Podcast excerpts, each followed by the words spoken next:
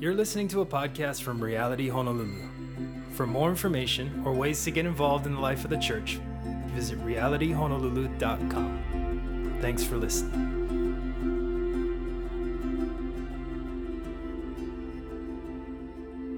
We are getting into the Word of God this morning, so why don't you turn with me to Mark chapter 12.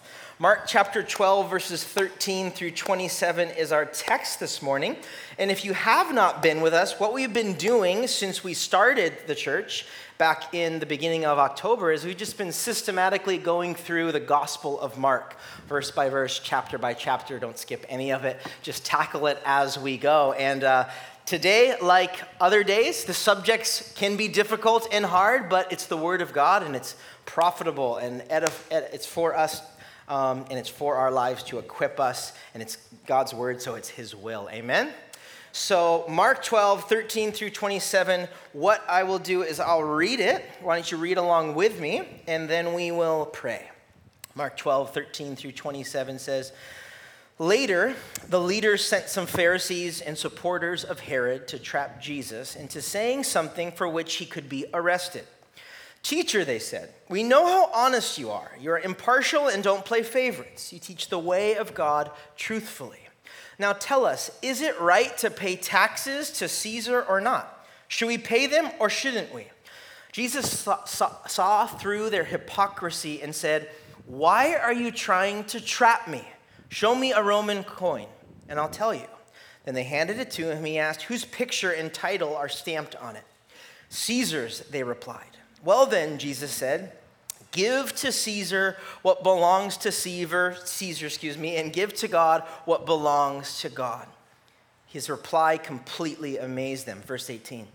Then Jesus was approached by some Sadducees, religious leaders who say there is no resurrection from the dead. They posed a question Teacher, Moses gave us a law that if a man dies leaving a wife without children, his brother should marry the widow and have a child who will carry on the brother's name. Well, suppose there were seven brothers. The oldest one married and then died without children. So the second brother married the widow, and he also died without children. Then the third brother married her. This continued with all seven of them, and still there were no children. Last of all, the women also died. So tell us. Whose wife will she be in the resurrection? For all seven were married to her.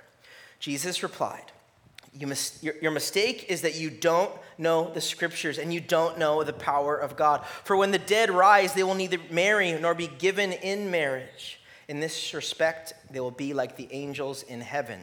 But now, as to whether the dead will be raised, haven't you ever read about this in the writings of Moses in the story of the burning bush? Long after Abraham, Isaac, and Jacob had died, God said to Moses, I am the God of Abraham, of Isaac, and the God of Jacob. So he is the God of the living, not the dead. You have made a serious error. This is the word of the Lord. Let's pray.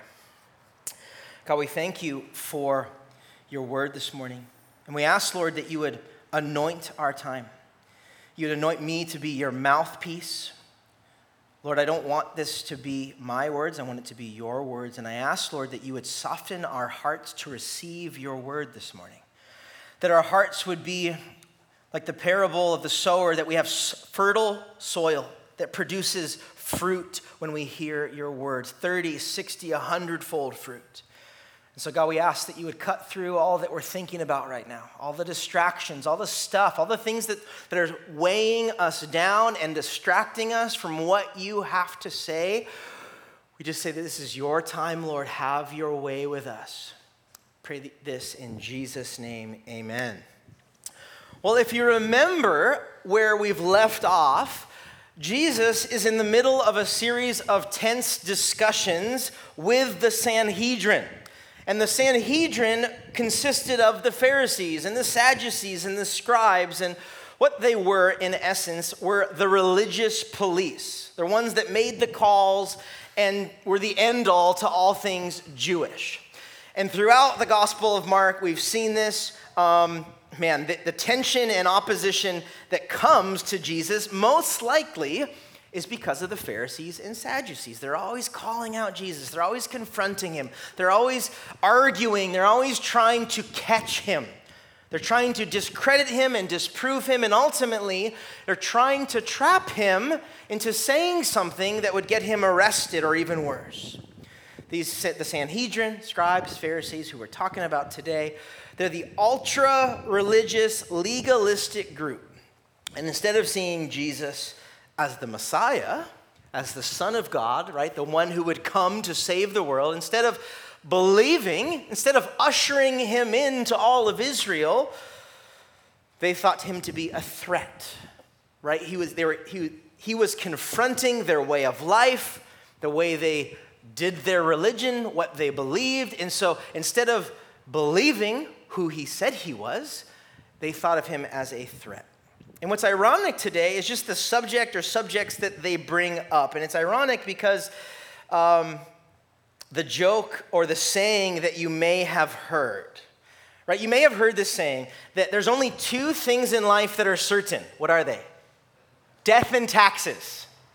Death and taxes is literally the context of what Jesus is talking about. And if you didn't know, it's kind of interesting, but death and taxes, that saying, is actually like attributed to Benjamin Franklin. He's the first one that said it. 1789 in a letter, and he says this He said, Our new Constitution that is now established has an appearance that promises permanency. But in this world, nothing can be said to be certain except death and taxes. Benjamin Franklin, 1789. What we're reading in Mark chapter 12 is 1800 years before Benjamin Franklin said that. And the context is literally the same death and taxes are what the Pharisees and the Sadducees, these are the subjects that are brought before Jesus, it's still being talked about 2,000 years ago. These two questions that they ask him in our, in, our, in our section of text this morning, the questions are meant to trick or trap Jesus. They're asking in such a way about taxes and about the resurrection, about death, about if there is a resurrection they're asking in such a way to try to get Jesus to say something that's unfavorable, especially with the Roman government. They're trying to trap him. Like they're trying to ask in such a way that Jesus answers and everyone hears it. And Rome, the, the occupier, the oppressor of the time, says, You know what? Yep, we got you. You're arrested, and we're going to punish you accordingly. And the Pharisees and Sadducees would rejoice in that. They're also trying to ask in some way that would discredit him being God. They're trying to trap him theologically in his belief of who God was and how the resurrection worked and how heaven worked and what happened after you died. They're trying to trick him as well to contradict himself in a way that would, in some sense, make Jesus' words empty. They're trying to discredit Jesus in these interactions today. So the first question, verses 13 through 17, is the tax question. Okay, it's the tax question. And the ones asking the question is important to know. First, the Pharisees, those guys aren't new, but these Herodians or supporters of Herod, if you see, verse 13, it says that the people that asked the first question are the Pharisees in some of your translations would say Herodians, or New Living would say supporters of Herod. This is unique and this is kind of weird. We, we need to know the context to understand why for a second. But the Herodians, Herodians are this new group of people we haven't heard much about yet. The Herodians, we saw in Mark chapter 3, they're a party of, of Jews that supported the ruling authority the, the Herodian dynasty. So, King Herod being the main guy that we've heard about quite a bit. Excuse me. The, the Herods, like this Herodian dynasty in Israel at the time, they were not pure Jews and actually acted more like puppet kings from Rome. And so they were ruling the area. King Herod called a lot of the shots locally, but ultimately he was being puppeted by the Roman government. And King Herod, Herodian dynasty, these Herodians were despised by many Jews. So it's really weird that the Herodians and the Jews of the Jews, the Pharisees, are getting together and they're confronting Jesus. And the thing is, is that normally they wouldn't do this. But you guys all know the saying, right? The enemy of my enemy is my friend. And so mutual hatred for Jesus thrust the Pharisees and the Herodians into a strange alliance. And now they're asking Jesus a question together, which they've never done before. If you understand what's happening, it's, there's a lot of opposition to Jesus in Jerusalem in our text this morning. And so, together, former enemies are now united to trap Jesus. And they ask him whether or not that we should pay taxes. You have to understand that, right? The Jews, uh, the Pharisees, they're in charge of all things religious. They have an opinion on that. But the Herodians are trying to keep up everything that's Rome. So their answer would be like, of course you pay taxes, right? Because that's what you should do unto Rome. And so they together confront Jesus and they say, should we pay taxes to Caesar? And if you remember, Israel at the time was under Roman oppression, under Roman rule. And they start our text this morning by flattery and mockery. They say, Jesus, we know you're honest. We know you're impartial, impartial. We know you don't play favorites. You teach the way of God truthfully. They're, they're pretty much saying, like, you're good, right? You're honest. Totally flattery and mockery, just kind of making fun of who he is and then getting to the point. And so the question they ask is, should, is it right to pay taxes to Caesar or not? Should we pay them or shouldn't we? Jesus immediately calls them out. He knows because he's God what they're doing. And he says, Why are you trying to trap me? Why are you doing this? And the reason why it was a trap is that at the time, this was the most controversial issue for Jews. Should we pay these unfair taxes that Rome, who's oppressing us, is asking us? I mean, the whole point of the Messiah, why they wanted the Messiah to come, was to get rid of Rome. That was at the top of the list. Get rid of Rome. Free us from this corrupt, oppressive Roman government. And, and you guys know the reality is like, no nation ever enjoys being under subjection to a conqueror, but even more, having to pay taxes or other forms of, of, tribute to that occupying country. That's like the most horrible thing that you could do. I'm not only occupied, but then that occupier that's oppressing me wants my money and my stuff. That's what's happening to the Jews under Roman rule. And honestly, every Jew in Israel hated the very thought of paying anything whatsoever to Caesar. Right? I mean, think about, I mean, Roman Empire, right? Huge, big, massive. Israel, Jerusalem at the time compared to Rome, I mean, this is a lifetime away. Ain't no planes, there ain't no trains. I mean, this is a lifetime away. They've never met Caesar. He's never, I mean, just like so far off from anything they could think. But some of the Pharisees actually believed that Jews were under moral obligation to pay, to, to not pay taxes to Caesar.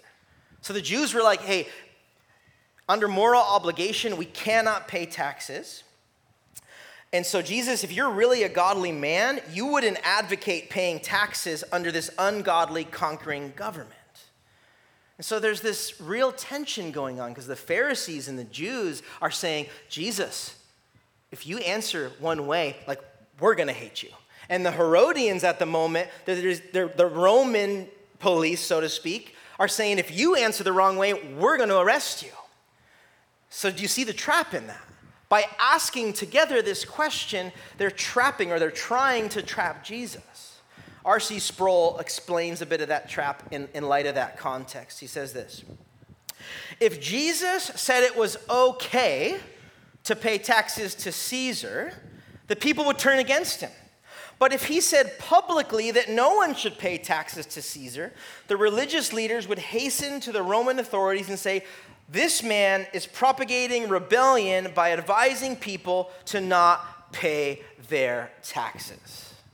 This is, this is the context. It's not just a simple tax question, there's a lot riding and there's a lot at stake. And Jesus answers by asking them for a coin, a denarius. So he asks them for a coin and he says, Who, Whose face is on this and what's the title? Caesar. So he points to the coin and he says, this, this, this coin belongs to Caesar. And so if Caesar's asking for some of that back, give it to him. It's his anyway. And so what he says is he says, if he's asking for some of it back, taxes, you should give it to him. At that moment, immediately when he said that, Pharisees would have been gasping. How could you, being a Jew, a teacher, a rabbi, say such a thing? But the Herodians in that moment would have been pleasantly surprised because them, right, saying, wow, he's saying to everyone around, pay taxes. But Jesus doesn't stop there. He does say, give Caesar's what is Caesar's. But then he says, but also give to God what belongs to God. He's pretty much saying, do both. Honor God by paying taxes. That's what he's saying. Paying taxes is honoring God with your life. And I, and I, I want us, I need us to see that connection, or else you're kind of it's not going to make sense to you if you don't. What Jesus is saying when they're trying to trap him is they said, despite the government asking for taxes, if the government's asking for taxes, pay it, but do it for the glory of God, for the honor of God. Don't neglect either. Do both. And so, in this instance, to honor God could look like something as simple, mundane, and even not fun like paying your taxes. This is what Jesus is saying. And for some of us in here, especially for you that maybe own your own business, the word taxes is like the worst thing that you've ever heard. Right? April 15th is like the time you dread. Or you know you can file an extension, so you're not too worried about that. But, right, taxes is such this like sensitive issue that has so much negative connotation in a lot of ways, except if you get a big tax return, right? Then you're like, cool, awesome. But Jesus, Pharisees, the Herodians are confronting this to try to trap him. And what Jesus responds, he says, to honor God and to honor government. He says, do both. And this concept is not something only here. It's not this one off thing that Jesus says and we pass. Paul actually wrote about it in his letter to, to the Romans in Romans chapter 13, verse 17. This is what Paul writes. He says, Render therefore all their due. Taxes to whom taxes are due, customs to whom customs, fear to whom fear, honor to whom honor. Context for Paul was that Paul wrote these words at a time when the government, the Roman Empire, was completely com- corrupt, completely godless. It wasn't like this awesome government. And so, you know what? The government's doing good. And so, if they want money for a new road, I'm going to give it to them. It was a corrupt government. It was corrupt. It was godless. Who knows where the money was even going? But what Paul is saying here, he says, even despite what the government looks like, we still have a civic, civic obligation to pay taxes. I know that might be hard like for some of us to hear. And the Word of God does that. It confronts our lives and, and what can be hard from us. That doesn't mean um, that we can't still speak out against the government, right? Or like speak up against taxes, but it does mean that we have to pay our taxes. Jesus says we do. I know you're like, what? You're like, yes, he does. Give to Caesar's what is Caesar's. Again, if the government is absolutely contradicting scripture, then we have the ability to not obey the government. That's another sermon. But sorry, scripture is not your way out of April 15th. It's, it's not. Jesus actually says the opposite. He says, to honor me is to honor the government. And I know our government, it's just really, really sticky right now, right? It's just complicated, messy, divided, but at the end of the day, Jesus' word says, Give unto Caesar's what Caesar's and give to God what's God's. The point, the takeaway from that first interaction is that we ought, as believers, as Christians, we ought to honor God in the way we live in society, even paying our taxes. You guys got that? You still with me? If you want to leave, you can go. I understand. No, stay here. Second interaction. So it continues on. They're amazed by his answer. They're speechless. They're amazed. Our second interaction, verses 18 through 27, is a different group of people. First, it was the Pharisees and the Herodians. Now it's the Sadducees. So, Sadducees are still very religious Jews, but a big difference is that they don't believe in the resurrection from the dead. That is a theological truth that they do not believe in. Jesus is all about that. That is a huge part. That is the crucial part. That is the point. All of us, our faith, Christianity, hinges on the resurrection of Jesus Christ. If you do not believe that Jesus raised from the dead, we're still in our sins. Our faith, as Paul would say, is worthless. It's void. It's null and void. There's no power to it, and we are still stuck in our sins if we don't believe that Jesus raised from the dead, defeating sin, death, and the penalty. Do you understand? And the thing is, is that we too have that promise and that truth. That's the whole, that's the whole point. Jesus died for our sins. He paid the price for us, but he rose from the dead, defeating death and the, and the penalty of sin. And we share in that.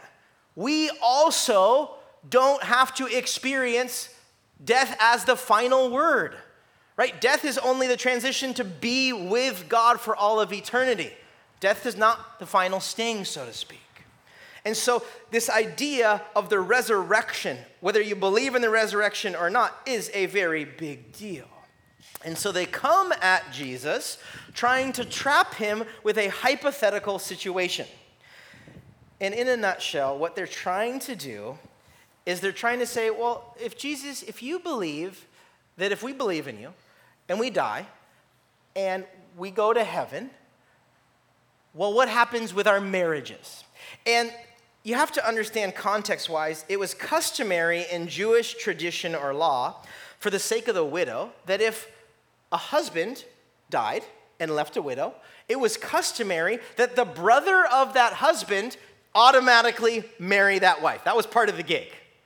That was part of how it happened. It was so that this widow wasn't without. She was cared for, she was taken care of, and it was bloodline, it was lineage, so that the name could live on. Big, big, they were big on that. But it was customary in Jewish tradition that if, some, if a husband died, that the brother would marry the wife. And so the story is a hypothetical situation of that happening to all the brothers. Seven brothers die, right? Widow after widow, like marries another brother. Then they all get to heaven. Jesus, if, if your theory is true, one wife, seven husbands, how does that work? That's what, that's what they're coming to Jesus with. They're trying to trap him in a theological contradiction because they're basing their logic off Jewish tradition. Do you see that? They're saying, well, Jewish tradition says this is what happens if a husband dies. So, what happens in your logic if we all get to heaven and we're all resurrected from the dead? Who's marrying who? And Jesus says, you missed the point completely. There is no marriage in heaven. And this might be new to you as well. I mean, this is this is this is kind of crazy, right? So Jesus says here, he says, the plan of the Father, the truth of heaven, is actually there's no marriage in it. Marriage isn't carried over. Well, there's no new marriages in heaven. Marriage between a man and a woman, the way that we see it right now, is not a thing in heaven. I don't want to get too much into that, like what heaven will look like. And so, what does that mean? And what are you saying? That's a whole nother sermon series, which I don't know a lot of the answers to, honestly, what heaven's going to be like. In respect to loved ones and what, I don't know. I don't know. But the thing, what Jesus says here is, it's not going to be the same. It's going to be better. It's going to be different, but it's going to be better, but it's not going to be the same. And I know that might be hard for us a bit when it comes to marriage, when it's, you know, our spouse that we love so much that we want to be with forever. You, if you're both saved, you will be in heaven together. But I don't know how together. Do you know what I mean? Because there's no marriage anymore. we're centered around God and we're worshiping God and He's on the throne, and all every tongue, tribe, and nation is in the presence of God, freed from the presence of sin for all of eternity. And here's, here's what might help you. Present, uh, God is going to be so amazing, right? The undefiled glory of God is going to be so magnificent. And I think that we may be in so much awe of who God is that honestly, I think all of our questions won't matter anymore. Does that make sense? Like, oh, what's it gonna be like? And for me, when I was young, I'd be like, I'm just gonna get so bored in heaven.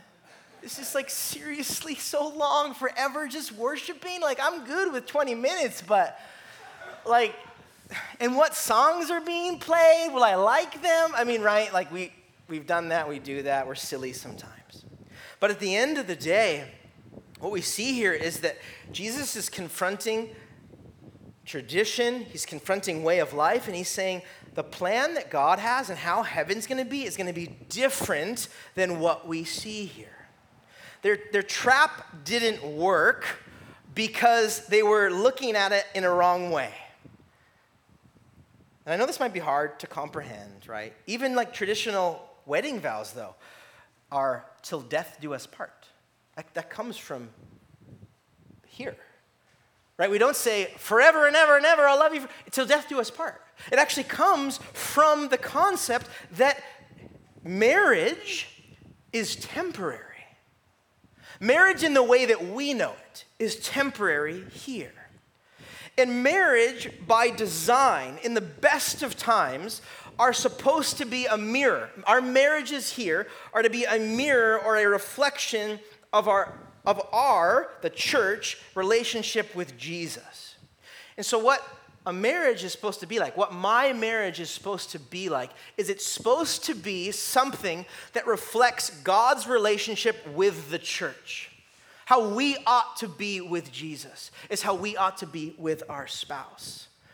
Over and over, the Bible gives this metaphor of the bride and the bridegroom, speaking of God's people and God Himself. This terminology or metaphor is used over and over in Scripture. Um, just for homework, if you want to read more about it, Ephesians 5 21 through 33 talks all about marriage between a man and a woman and how we should interact with each other. But then at the very end, Paul to the church in Ephesus says, I'm actually talking about the church and about Jesus. Marriage, how we know it temporally, is supposed to mirror and reflect our relationship with Christ.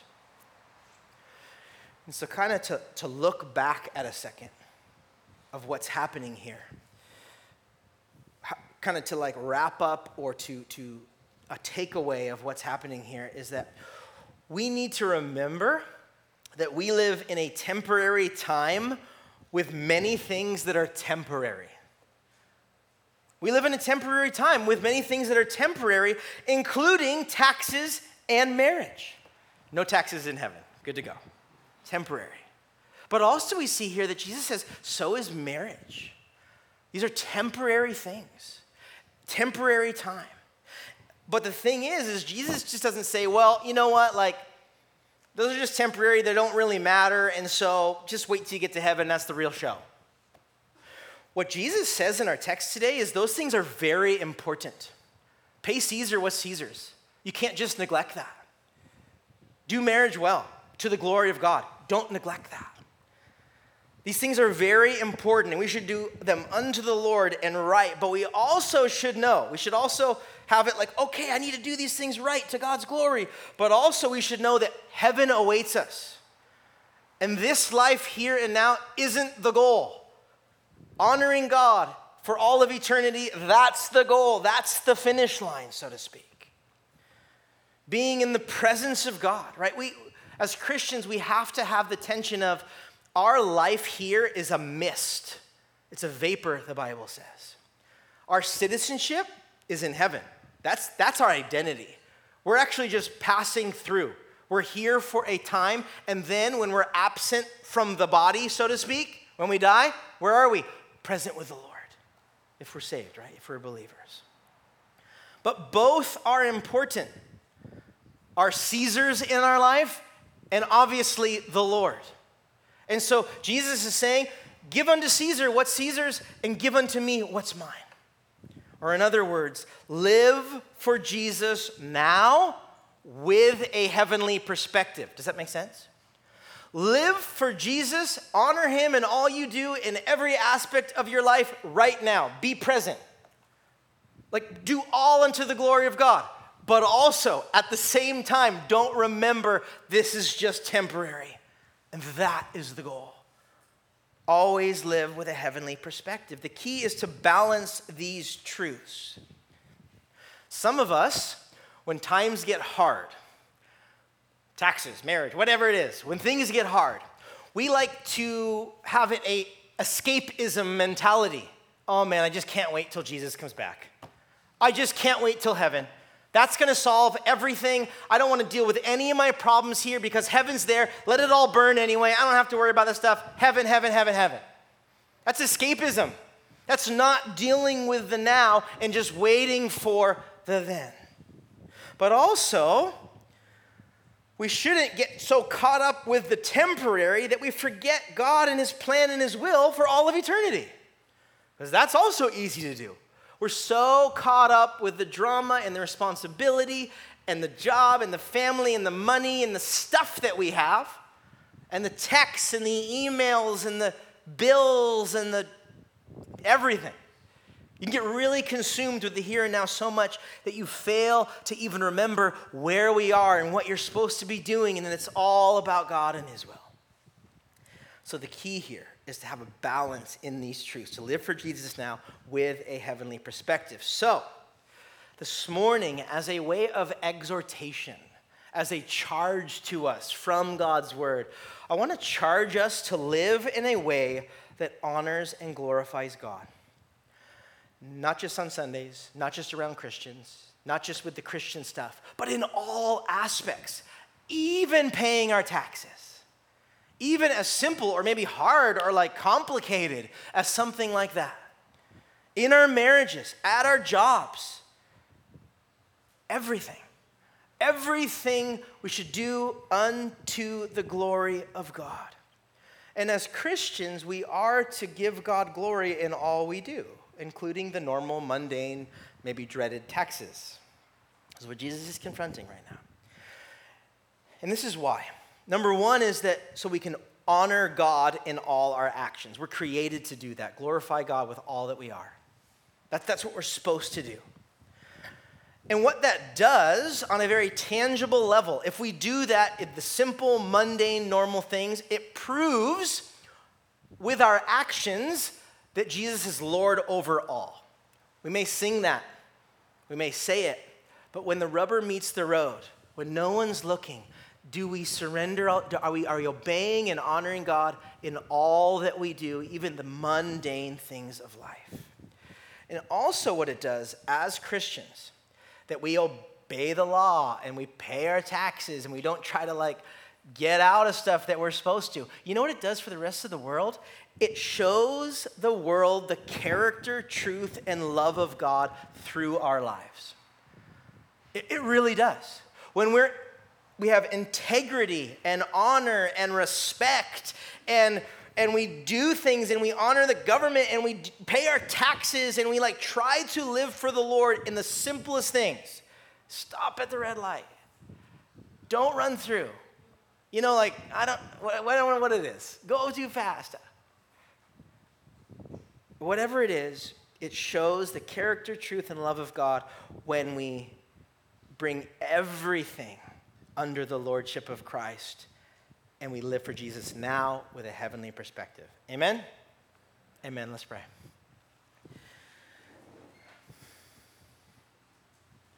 God, we thank you for your word and we thank you for thank you that you're God over everything.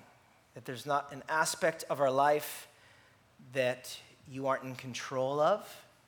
And Lord, thank you that you're bigger than any government. You're bigger than anything that could ever happen, that ever existed or will exist. And we can trust in you, and we can trust in your word and what it says. And God, I pray that for us as believers, that instead of following the way of the world, that we would be students of your word and obedient to what you say. And so, Lord, where it gets really hard and tricky and, and, and hard to do, something like uh, marriage or taxes or just the, the mundane things of life, the everyday things of life, we pray that we would be a people that honor and glorify you with everything. And so, Lord, we pray for specific wisdom what that means. So, so uh, ethereal sometimes, but God, give us practical ways of how we should do that with our bosses, uh, the way in which we interact with our coworkers, um, our, the way we pay our bills, the way we pay our taxes, in our marriages, in our relationships. Give us practical insight how to honor you and glorify you with all we do. And so, Lord, would you empower us to do that? Um, pray these things in Jesus' name. Amen.